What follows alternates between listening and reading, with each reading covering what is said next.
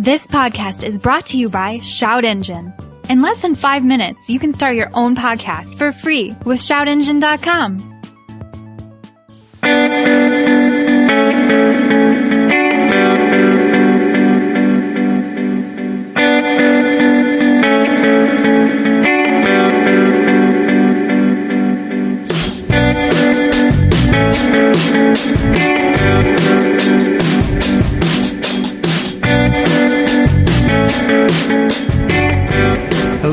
welcome to the Hooniverse podcast, uh, SEMA edition, and we're hanging out with some of the, the fine folks from Honeywell Garrett. Tim and Harut, how's it going, guys? That's great. Yeah, it's going good. Uh, just a little history on your company first. You guys were founded back in the 30s in Los Angeles, um, and so you made stuff for aerospace and turbocharging for commercial grade vehicles and stuff like that. And you're here probably less for airplanes and cat diesels and more for cars. Yeah. Now nowadays the uh, the product offering is uh, really been refined to to meet the needs of a enthusiast market, whether it's drag racing or road racing or you know or trucks or. Uh, I mean anything. A, a tur- the turbocharger nowadays is universal. Yeah, life's been pretty good for you guys the last few years. Turbos have kind of uh, kicked off a little bit. Yeah. I, I mean, you also have a rich motorsport heritage too. I mean, at the first, it was 1969 Lotus Ford at Indy 500. Uh, there's a gentleman across from us who might know something about that, but it was a Garrett. Uh, what was it? It was a. I have it right here. Garrett TE06 used Yep. in uh, open wheel cars. Uh, in, 19, in 1977, Renault used the first turbocharger in an F1 race, which is, I mean, that they still sounded better then probably than they do today. No offense to those cars. Uh, and Ah, then- we can offend them. They're not listening to us. well, yeah, but still, it's it's turbo related, so I don't want to bring that side. And I assume that it. was probably a non-intercooled turbo as well. No, I Oh, think they I think they did have intercoolers No back in back uh, back in that time. Yeah, I've seen one of the originals around somewhere around in our facility. Yet Oh, we couldn't be do it in the 70s Yeah. somehow. Uh, and then you jump up to the 2000s, and you're helping Audi win Le Mans in their R10 or R15 cars. And so, I mean, turbos are doing incredible things, and they've been doing so for decades. Um, what, where do you see the turbo going, basically? I know it's a very broad question. It's a good thing we have our engineer here. Yeah. uh, pixie dust, maybe. Uh, yeah, yeah. I mean, it's it's it's really growing, and especially on the OE side. So that's going to help us in the aftermarket side as well. So we have all the manufacturers basically using using turbochargers, and technology is getting better and better. Everybody wants to go fuel efficient, and we're able to use that OE and motorsports technology to apply it to the aftermarket and provide you know pretty good performing turbochargers. Do me a favor and just pull up on the mic there a little Oh, bit here. You're yeah. a little quiet. That's all. There we go. They're How about very, that? very directional. That's all. Now, do you do you think that forced induction is basically the best hope for the IC engine to survive into the future? I mean, we're staring down EVs and looking at that stuff. So the, the only way they're going to get more efficient, well, without losing the power that people want, it's got to be turbocharging. It has to be, right? Right. Yeah, for OE stuff. Yeah. Now, uh, where, what are the but what are the limits that we're running into now? Because turbos, you're making some of them smaller, but then you're making other ones bigger. You're lining two of them up in parallel, sequential. There's now triple turbocharged stuff out there. I mean, where do we go from here with that stuff? yeah, and even then, I've seen some crazy stuff lately where it's port, and, you know, a turbocharger per port is a little bit of an experimentation going on. So that's that's a little exotic now, but I'm guessing it probably won't be at some point in the near future. Right. I haven't Um, seen that myself in terms of you know individual turbochargers per port, but um, there are growing technologies, um, just like the, the the Honda fuel cell uh, vehicle. I think the the Clarity um, on the OE side, we're we're a big part of that, and um, it's just it, it doesn't have to be just you know gasoline vehicles. It can be fuel cell or, or any any other things that different technologies that we're looking into as well. No, well, that, that's actually, that's actually another question I had. Like, is there anything you can do for EV vehicles? Like, can you can you cool the batteries through the use of turbochargers, or like by forcing more air into the cooling system? Where do you? Because I mean, you guys Right. are probably Yeah, thinking 20, 30 years ahead. but- Yeah, it's definitely a possibility. I don't think it's everything that I can discuss here. of course. but um, Can't we're- comment on future products. we're definitely looking at different different uh, technologies for, for the future to keep our our OE business good, growing and and um, and with with the industry because yeah, uh, EPA is coming down hard and they're trying to limit you know all, all this news about trying to go full electric. So we have to keep moving and keep going forward in the automotive field, not just turbochargers. There's so there's a ton of engineers right at Honeywell. I mean, uh, thousands uh, that help develop different technologies. There's guys that work on projects their entire career to try these theories to see if they'll work, and and some, maybe even most, never even make it to the market. Um, but they spend a career trying to get more uh, more efficiency Well, out of it's the only way you make any progress really in the market Yeah. is that you throw a bunch of shit at the wall and see what sticks. Yeah. And inevitably, I mean, 80% of your stuff probably fails in the internal labs before you even consider taking it to market, right? Those people are like the tenured professors of the automotive world. They're like, no, I'm, I got my head down.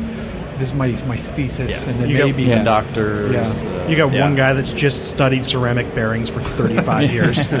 Now, why why do you think that turbocharging is a better solution to say supercharging? Like, where where what's your take on the matter?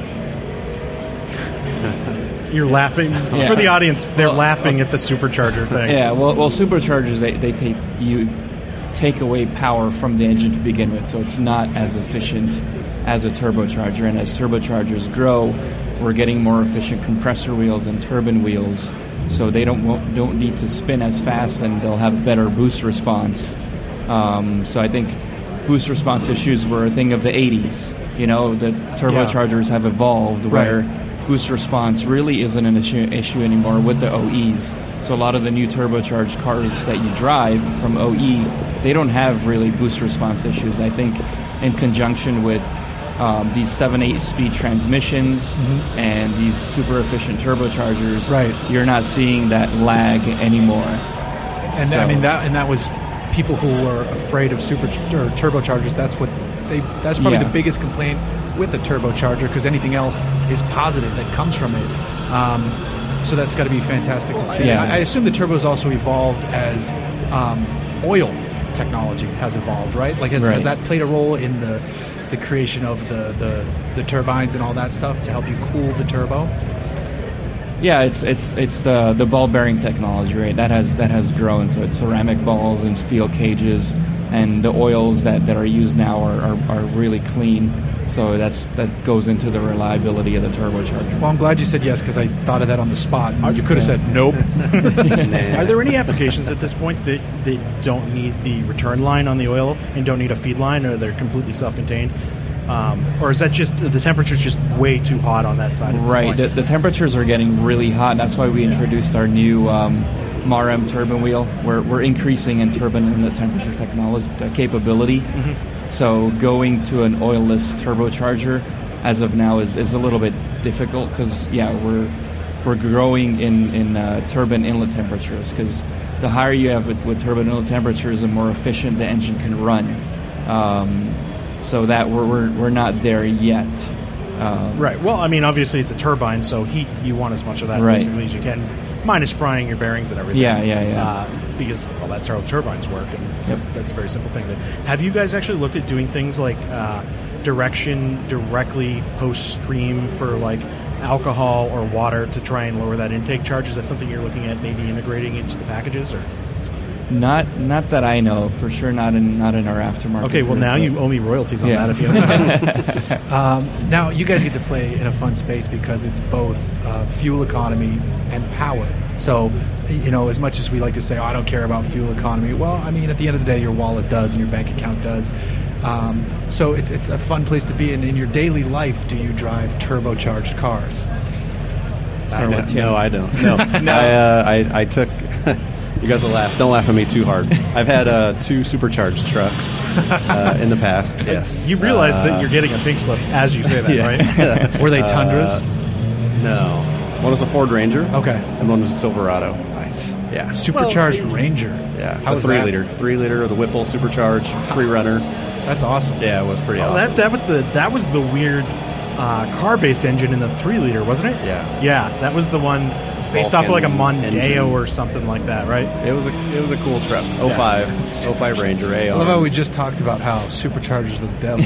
They are. and then I mean, not not They're your bad. words, of course, but um, well, how about yourself? What do you drink- what do you got? Uh, well, I live in we- we're in LA, so I, I have, have to drive vehicle? something. Of, exactly, I do. But on the side, I do have a, a Q7 that has a Honeywell turbo. Okay. And then I have a project car with my brother that we're, we're building a 240Z. Okay. Has a Q45 uh, V8 in in there, and we're gonna So it's a drift twin car. turbo that. It's a drift car. He's a some- road race something guy. fast. Okay. Yeah. Yeah. Okay. So Nice. They like when to go you're out to the track and uh, take it to you know Willow Springs Yeah. and Big Willow and put down some good lap times. awesome. So obviously, you guys are probably building your own manifolds and stuff for those kind of projects because that's in your realm of expertise. Yeah. Um, so when you go and do that, are you looking at actually doing like a staged boost setup? Because obviously now we're making so much power on these turbos.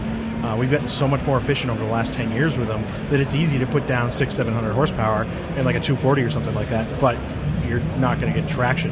Is Right. that something that you can accommodate for in the in the build that you're doing, or Yeah, definitely. I think with, with the advancement in ECUs, you can do boost by gear or boost by RPM. So, with with you know advancement in ECUs, we have that capability um, to adjust boost. Well, I mean, that was super exotic stuff 10 years ago. Yeah. the boost by gear, and if you had it, you were lucky if it worked half the time. Yeah. You know, I, I remember running cars like that. It was hinky, let's say. Yep. Do you guys have any personal favorite vehicles over the decades that you guys have been making turbos? Do you have anything that stands out as a personal favorite that's packed one of your turbos?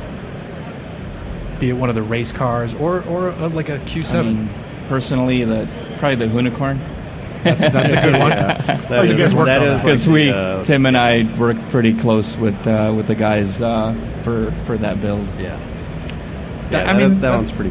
that Yeah. one's got to stand out. You can drive that car in a video game right now. Um, so that's that's pretty good stuff. already already bought the uh, the add-on pack. Did you Uh, guys put that together down in Long Beach, or? The the turbochargers. Well, yeah, for the Unicorn, that, that whole project was that Yeah. done? Oh, so that was done down at the down at, right off of Sixth Street there, and, and, and okay, cool. Yeah. Yeah. Yeah. Um, so, what's next for the world of turbocharging? It seems like automakers are really embracing um, the hot V placement right now. That seems like a, I mean, uh, it's been done in the past, but right now it seems like all of the luxury level automakers like Audi, BMW, Mercedes have really embraced shoving the turbos inside the valley of the V. Yeah. Um, what's what's the next move? Are we doing the what is it? The exhaust driven kit for C5 Corvettes that was popular for a while too. no. what's so what's what's coming next? You mean those STS systems didn't That's blow you away thinking in terms of their technical prowess? I know you can't comment. That's not a, that's not efficient.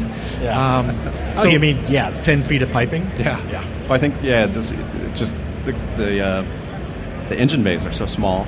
You have so much stuff in there. You, you have to figure out a place to put it. So the tighter the packaging, the more efficient the turbo, and the you know the just making a, a turbo for for the right application and the right uh, specs and fuel economy. So, Um, to that end, I mean, the the tight integration we're seeing in the OEM, a lot of integrated into the manifold right out of the factory, and now we're even seeing manifolds that are integrated into the head. Is the next logical step then the turbo just directly integrated into the cylinder head? Uh, you never know. That might be a possibility. I mean, everything's about packaging, like Tim said, and, and cost savings, right? They- They always want to reduce cost in the car, so then their profit margins are, are higher in the end.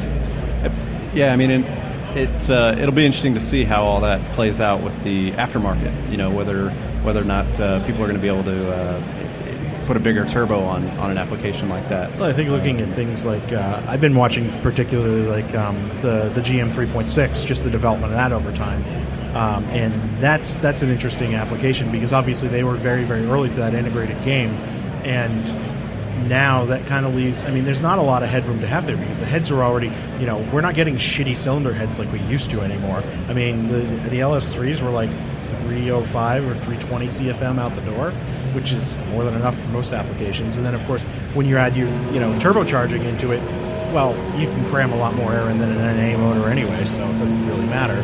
Um, what do you see as kind of some of the big stuff coming along for for aftermarket um, for bolt-on type stuff, and how how big are you guys playing a part in designing that stuff, or does that mostly go to the third parties? Um, well, I mean, take an example for uh, one of our distributors, Full Race. So they're making bolt-on kits for stuff. So they have a Raptor kit uh, for the 3.5, uh, using incorporating some of our new turbos, like the G the G25 turbos that we just launched. Um, so I think just partnerships like that are going to allow us to be part of some of these drop-in applications. We won't do anything uh, specific. Uh, you know, we'll make the turbo and, and we'll work with the guys that are going to make the manifolds and, and the entire kit. Uh, you know, that, that's that's really our strategy with uh, with with the market with the aftermarket. What is the what is the largest turbo you guys offer for the street right now? It's the uh, GTX 55 33R. Okay, what's the Uh, diameter on that? Is it like a dinner plate? It's about a little bit big, a little so- bit less than the size of that uh, wheel. Yeah, the, ex- the exducer, the compressor itself is 133 millimeters, so it's huge. Oh and it's a 98 God. millimeter inducer. Wow. now w- that brings us back to um, uh, turbo lag, maybe with something like that. um, you might have something smaller feeding that and have that come on at a higher level. That's got to be insane. Like, what, what are people stuffing those into? Just pure drag cars? Pro or- mods, yeah. Okay. So you get pro mods running uh, 94s or 98 mil. You get radial cars running uh, like an 88 millimeter uh, on, Jeff. inducer. the So answer's two- obvious. 2J, dude. 2J. Two Yeah. of those, but they're putting two on these big, uh, you know, these big block motors, these 500 and something cubic inch engines. Uh, Well, those we- have, the good thing there though is you have probably a lot of torque to get you moving, and the car's rolling, and then the turbos will build up boost. And, The good thing with drag racing is you have the time, like as you stage or you pre-stage, then Yeah. stage, and then you know you you take uh, what three to five seconds to spool. Well, then you put know, a two-step in there, and Yeah, you're there. Yeah, and, I mean, that- and then don't, don't forget Brian Fitzpatrick. He, he runs a That's right. 98 millimeter. Yeah, he's on the a 2JZ. He's Yeah. the fastest import dragster. Single turbo. It sounds like you would be like a cranky old man spooling. Like, okay, let's go and get this party started. on. And uh, so, do you guys ever get to dabble on the commercial side, like on the big like trains and all the other stuff you guys build for too? Like, do you ever get to play with those turbos? No, I mean our our, our primary uh, segment is is the aftermarket. Okay. Yeah, that's we, what we do. uh, we do see them around a building. We do see some of these like GT70s. They're humongous, and you can't lift them by yourself. But do you ever look at it and go, ah? Yeah, those things. Those things like four of those go on a mine truck. So those things. But are, they spin are at what, Pretty like amazing. less than a thousand RPM. Yeah, it's, it's, it's pretty slow. It's not that fast, Yeah. but it's like that engine powers. I think an electric motor then powers the wheels, so it's not like those engines are directly powering the mine trucks. Okay, you could, you, you, you So could use like a it's pretty trumpet amazing. as a blow-off valve. Like, boop, boop, boop, Yeah. boop. uh, have some kind of cool. I, I've got ideas for a hundred duck calls. year. A hundred Yeah. duck calls. There you That's go. what we can do. But so you guys like coming to the show then because you're enthusiasts. You're driving supercharged trucks. You're building a track car. Uh, have you walked? Ar- had, did you get a chance to walk the show at all? Did you make time? We try Okay. a little bit. Yeah, a little bit. Have you seen anything that's jumped out at you? Yeah, there's a uh, there's a red Challenger, pretty close to where we're at. It's like candy apple red, just lower deep dish wheels. I mean, It speaks to you. it's yeah, it did. It really did. There was a steam powered car. I don't know if you guys saw that thing. It's in the hallway. Uh, yeah. Is it made entirely out of copper and driven with somebody with goggles? yes. yeah. How'd you know? Yeah. Let's steam. What are you seeing? Anything I haven't been able to walk No around time? too much yet. Yeah, maybe tomorrow I'll walk around and sitting in and on take a few on things. lane podcasts, We have some meetings? We have two pretty cool cars in the booth, though. Yeah. What's in the booth? Uh, so we have Baggsy's uh, LSX. No, I'm sorry. LSXR 35. Okay. what We're uh, Okay. what it's nicknamed. So LSX powered GTR. okay. Uh, big single turbo, uh, GTX 4718, uh, pushing about a 900 to 1,000 Now, when you say horsepower. GTR, we talking GT R R35. R35? Okay. Yeah. Yeah. Yeah, so they built that. They did a, a little drift video with Monster um, recently, and uh, yeah, had that. What the hell Is is he the using? BMX guy? No, he's uh, he's a UK drifter. Oh, okay. Right, right, right. What are they using for a transmission in that? That they, they didn't keep the dual clutch, did they? Uh, No, I don't know. that would have been ungodly difficult. that'd be Uh, impressive, but not good. I don't know what's in it. What else? You said there was another car in the booth. Yeah, we have a '64 Dodge Polara. Oh, uh, hell yeah. Roadster Shop built that thing, and it's uh, it belongs to Jesse James. Okay. So that was our little. We did a little unveiling in the booth yesterday. Um, had a pretty decent sized crowd. Pretty cool build. Lots of hand fabricated parts and components. I mean, the under the undercarriage is all hand fabricated. The uh, inner fenders, the firewall, all the floorboards are you know just gorgeous hand fabricated hand fabricated uh, you know metal. I mean, it's it's really amazing. Then the outside's just all nice and rusty. Wow, Um, okay. But so- is, it, is it forced patina or is it real? It's it was just the truck or the car they bought, and Okay. uh, yeah, it just has the uh, the original patina on it. Like to see the uh, original patina is yeah. legit. The fake stuff is just that. Um, Yep. You know, it's clearly coated over. You're like, come on, man, like age it for real. Yeah. If it's old, let it be old. Yeah, Well, like there's all a you gotta little do is strip the paint off and take it to New England in the middle of the winter for three days, and you'll get that patina. There you go. Yeah. little cracks like in the glass and stuff on the uh, little accents on the above the headlights. You know, so all See, that that's stuff cool still. because you can get the crack in the glass, throw a little epoxy over it, and then it just looks fucking ratty, but cool. Yeah, then it stays. Then it stays forever.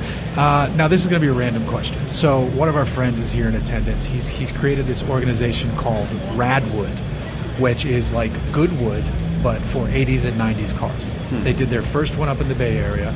Um, they're doing their second one this December in Anaheim. Yep, Anaheim. So if you so it's 80s and 90s cars, and they encourage period dress, just like the Goodwood revival. so you could let your mind. If you had to pick, each of you had to pick a period correct turbocharged car to bring to Radwood, like a um, like a Starion or something. Or a Oh, 3000 nice. GT or something. yeah, like what would your choice be to roll in there, and how would you dress? That's the harder question. The car might be the easier question. Because I'm still figuring out how I'm going to go. I think I might have a line on an 8 Series BMW that I might drive there. So I got to go like total like jackass businessman, Yeah. like American Psycho. Um, but I don't know. I mean, I don't know. There's so many cool turbo cars because that was a fun era of sports cars. So 80s and 90s. 80s and 90s. I mean, I I'd, I'd go back to my first car, which was a, a DSM. I see. There a you go. 93 Oh, Eagle I could, I could, Talon. I could like. I'm I a could am a original DSM. DSMer. Okay, so you had a first gen DSM. Yeah, that was fun. That was a good. I, I learned a lot from that car. And Insert my crank brother walk had a joke here, right? Yeah, my brother had a 2G, so we we were a DSM family. Nice. See, I could in college. I had a 80. I had a Z31 300ZX non-turbo, but I made friends with a guy who had a Conquest and a Starion, and then they they knew people who had Yeah. all the other, you know, the Eagles and all that stuff. I, I always dig the uh, the second gen Eclipse. I still find to be a very attractive car. yeah. Um, I'm sure know, there's. We can talk about that. I, that and like the FD RX-7. The FD RX-7 Well, that- yeah, that's- is is pretty. I'm not big on the Supra though. Uh, I like I like the Supra. Um, you're wrong, but you know you're allowed to be wrong. Uh, I still think the FD RX-7 probably gets the least amount of love from that era compared to everything else, but is probably the best looking against the the Z32, the 3000 GT, uh, the Supra. I think the FD is like the lines on that were perfect. Don't forget the 300ZX. Oh, I said Z32. Oh, so okay. uh, the, the you know second gen um, twin turbo, cool Yeah, car. those are cool. But everybody knows those. Uh, Supras are nigh on untouchable for an unmolested one. You know those Yeah. those are fetching big dollar. FDs aren't cheap, but they're kind of like like almost like Mazda always is is like making great cars. Some for some reason somebody bought the Ford or the Honda or the this and the that, or they were like, hey, that that Mazda 3 hatch is an amazing car. Um, and maybe I say this because I own a CX-5. Or you know, what'd be fun is a uh, SER. Okay. Sentra SER. That'd be cool. You gotta like are- you gotta wear JNCO jeans and um, and like just be blasting Limp Bizkit though if you bring that Sentra SER because you gotta you gotta come. You can't. It's like if, it's like if you competed 24 hours of lemons. You can't just show up with a normal car and be like, all right, yeah, let's go racing. Like go do ChumpCar, go do AER. But if you show up to lemons, embrace it. Have a theme.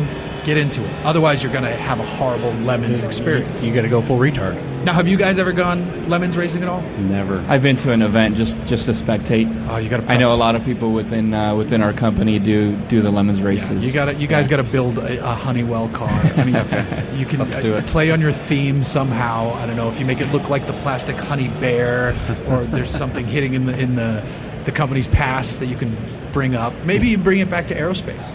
Yeah. Like get real crafty with it. I mean, there's a guy who raced. Uh, he took a Cessna, stripped the wings off. And made it road legal, chromed it, and called it the Spirit of Lemons. Uh, this guy Speedycop, who does the craziest builds in lemons. He also did the upside down Camaro. did the upside Oh, down yeah. Camaro. Uh, he did. He, took a helicopter chassis, put it on. I don't know what chassis he built, put it on, but he took the body and turned it into. so the rotors are gone. I think the rotors are gone, um, but it's also amphibious, so you can drive it into the water. Um, so this guy is a, an evil genius scientist. Um, who What's his probably- day job? Uh, a police officer. Okay. so not So- not a not an engineer in the belly of Honeywell. You know, like the guy you might expect, the tenured professor of something. It helps to be a cop in terms of road legality when you're for those Yeah. kind of cars. I've seen that car. I've seen it. He brought it to an event, uh, a Jalopnik event in New York, and it was parked outside a bar on the street in Manhattan. It's a it's a Cessna. Uh, I mean, that's, the guy's doing it very right. But you guys definitely need to get into lemons. But you ha- you, you got to bring some heat though for Radwood. You should look into it. It is December. Because actually, you guys aren't California anymore. You guys moved out of California a long time ago, right? No, we're, we're still We are. LA. Oh, okay. Yeah, out of All right. Torrance. Yeah. But you have offices, Just about everywhere. yeah, Yeah. fairly large companies. Yeah, Switzerland, Michigan, Jersey. Yeah. Italy, France, everywhere. Do you guys get excuses to go toward oh, that side of the business, or is it just other divisions? Mexicali. We'll go to Mexicali. Okay, nice. I mean, you- are you guys represented in Baja at all, off road? Uh, uh, we were trying. Okay. So there was a there was a build this year. We, we worked with the Geiser Brothers. They had a, uh twin engine trophy truck. Jesus. Uh, so twin diesel engines. So two 1500 eco diesels, uh, two 2860s each. So four turbos, two engines. Um, they were trying to make it work. They're still they're still trying to make the thing work. Uh, dual engine pretty cars are always a bitch. crazy build. I mean, But it's kind of brilliant at the same time because I'm assuming one was powering the front and one was powering the rear. yeah. Well, seems you get like one- overkill though. Oh, I forgot. Yeah, but if one engine shits the bed, I know. you've still got another. He's still up front. They were also supercharged. Oh, geez. In So addition twin to the- charged diesel dual engine. twin turbo. Yeah, yeah. So four turbos total, or one turbo four each? turbos, two superchargers, two engines.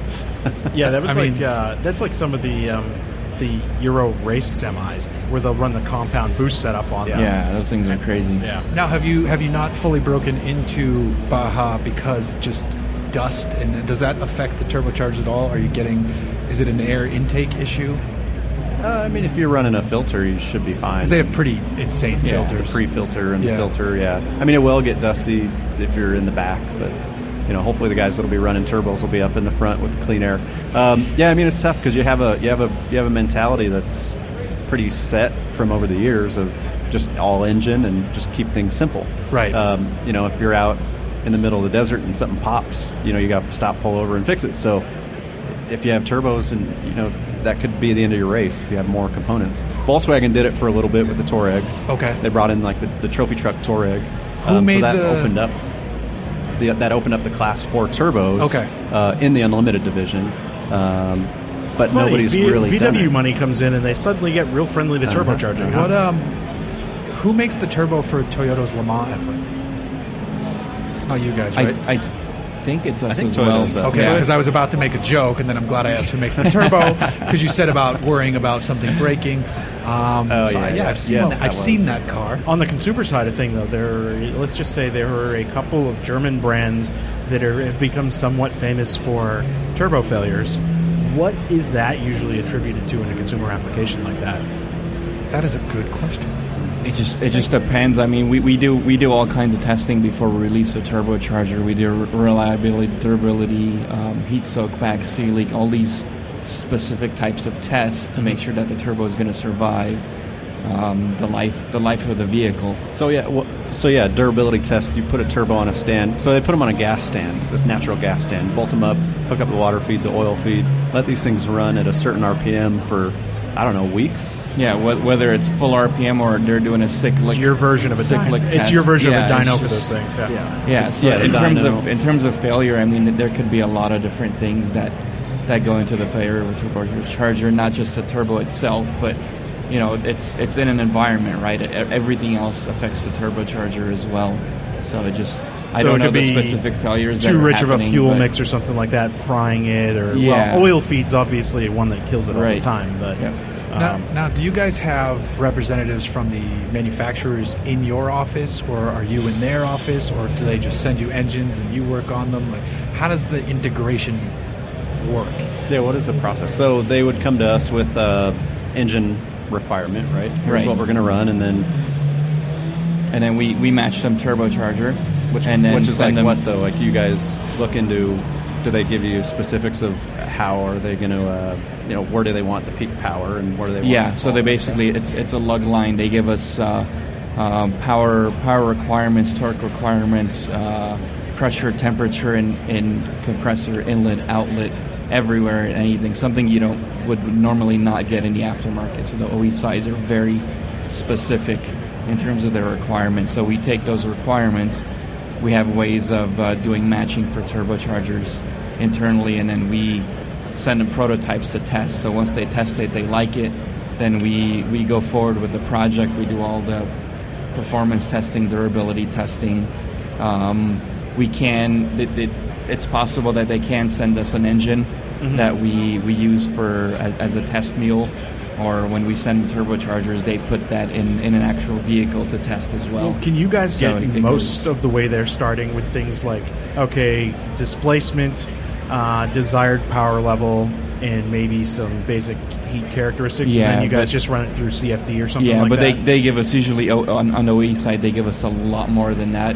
In the aftermarket, obviously people don't have that capability like the OEs do, so Right. we we do like a, a, j- just a, like a, a match off A little of more trial and experience. error on that. Yeah, Yeah. off of experience, what we've seen, what our distributors have seen, and we use that to do you know, basically educated guess because we don't have that all that data that the OE side would have to be, be able to do a, uh, like a proper match. with the years of experience you guys have doing this now, can you just kind of look at something and somebody give you a power level and you just eyeball and go, nah, let's start with this and get kind of 70% Yeah. of the way there right off the bat? Yeah, exactly. After you do, you know, hundred of these types of matches, then you get more familiar as to what. Oh, 1.6 should be this, a 2 liter should be yeah, this. Yeah, you could definitely do that. So we do have a lot of experienced people on our team Yeah. that, that can do that.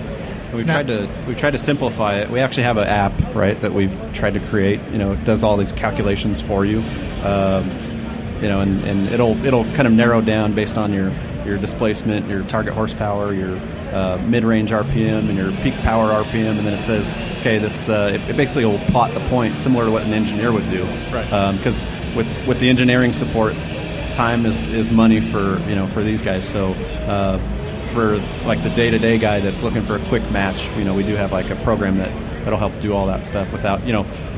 If you look at the complications, you've got all the symbols, you've got like the sigma symbols, you've got everything. You try to look at these. I'm not a math guy, so I look at it. and I, I'm like, I don't know. You're like, I understand Uh, that, that- that's delta. I'll just go supercharged.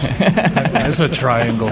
Um, do you ever get the numbers in from the OEMs and, and they say these are the numbers we want, and then in your testing we're like, well, you think you need these numbers, but we're going to refine some of these. Are the- Yeah, it's definitely the a numbers move. possibility. We, we always we work together closely with the OEs. We have specific teams that work with, let's say, Ford or, or GM. Right. We have specific teams and engineers that work with that manufacturer. So we, we, we always collaborate and work together to, to improve uh, improve the, the end product. So you guys see a a lot of that stuff well before it hits the public market. Right. You ever look at some of these cars that come through in these engine packages and just go, they're selling that as 500 horsepower, but it's really about 800 if they just turn up, you know, turn it up a bit. Yeah, definitely. I mean, we don't. I mean, we're so busy that we don't have time to, to, to look around to see what everybody else is doing. Yeah. Um, I'd but- say to be like to be uh, honest with how the, the company works. It's, it is such a massive company. You know, we're you the, could lie and we wouldn't know. it's only two of us. no, uh, a huge company. So the, the teams are actually separate. Um, you know, the products we make are stuff. Uh, single turbos or, or you know whatever Race application turbos stuff. and yeah mostly Yeah. race application stuff so even even uh, the projects that uh, that we win the bids on for the OEs we sometimes don't even hear about them or know about them until they're actually out Well, I'm guessing there's probably a fair amount of secrecy that, you know, people swear blood oaths within yeah, the between company. different divisions. Oh, yeah. yeah. Yeah. Now, are you guys are are you able to develop turbos differently for non-U.S. markets? Are there things you can do there that you can't do here? That are, are you know interesting in terms of power, or you don't have to, you you adhere to different fuel or oil and stuff like that. just like maybe diesel Not necessarily, yeah. I mean, all the turbochargers that we do for the aftermarket can be used for any type of fuel, um, whether it's U.S. based or, or European. It we don't really do like specific. Maybe we do like drop-in up replacements or upgrades that are specific to to the European market, but our performance turbochargers could be used for any type of fuel. So, okay, so on that performance side of things, we see some interesting stuff with like Porsche with like variable vane turbos. Yeah. and that requires a lot of. And that, that you guys are the supplier on those, right? I think no. No, I don't think so. Okay, No, I don't know we'll about strike that- recently, but we'll strike that initially, from the record. yeah, but anyway, but- yeah, so the variable vane stuff that's out Yep. there now, that's really kind of limited to more or less high-end applications. Um, do you see a point in the relatively near future where that can start being worked into aftermarket solutions, or is that just require way too much of the ECU to be able to do that after the fact? Yeah, it's, it's definitely possible. that the, the problem is, is is the temperature, right? I mean, VNT started out a lot with, with the diesels, and the diesels run lower turbine inlet temperatures. Mm-hmm. So with higher temperatures, you need more exotic materials, and things just become expensive. Let's say we, you know we release a GT35 VNT turbocharger that costs 10 grand, and nobody's going to buy that because you, you need it to survive that high temperature. So it's like once those materials can get cheaper for us to buy, then we can pass on that savings, and it, it could eventually become a reality where we do have a gasoline VNT turbocharger So for that's that's probably one of those economy of scale things. That, Yeah. you know, it'll start going into your high-end Euro sedans and stuff like that, and then break its way down into your Fords and your Chevys, and then it's right. feasible for the rest of us plebeians. Yeah. Yeah. It's fantastic. Um, now, I know you guys said you're busy and, and you've seen some cool stuff. Is there anything here that you haven't seen yet that you yet that you're like, I got to go find that? Anything you've heard about? Yeah, or you've been coming here so long, you're so burnt out. Which is you can say that because we are.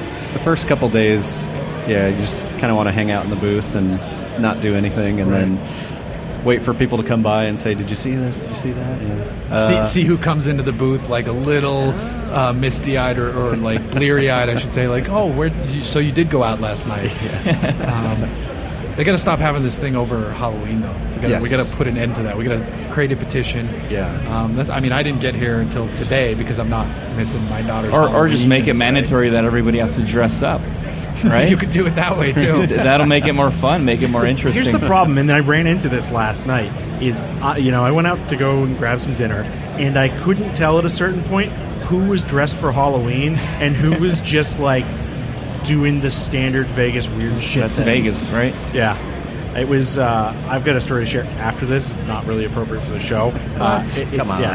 No, no, no. It, it's a little offensive, and I won't do that on the air. I'll do it in private, No. but I won't do it on the air. All right, if we were in the studio, you would do it. Uh, even then. Okay. Uh, well, I mean, I, I think I think we've we've forced you up here long enough. Uh, we I, we've learned a lot about turbos, the future. Uh, surprising, you know, that there's there's future beyond the IC the IC engine. Um, and it will help continue the combustion engine going long into the future. Um, so thank you guys for coming on and, and taking the time to chat with us. Thanks, Yeah, guys. thank you, guys. Appreciate it. All right, and then GarrettTurbo.com, TurboByGarrett.com. TurboByGarrett.com. There you go. Okay. Go buy turbos for your cars. Yes.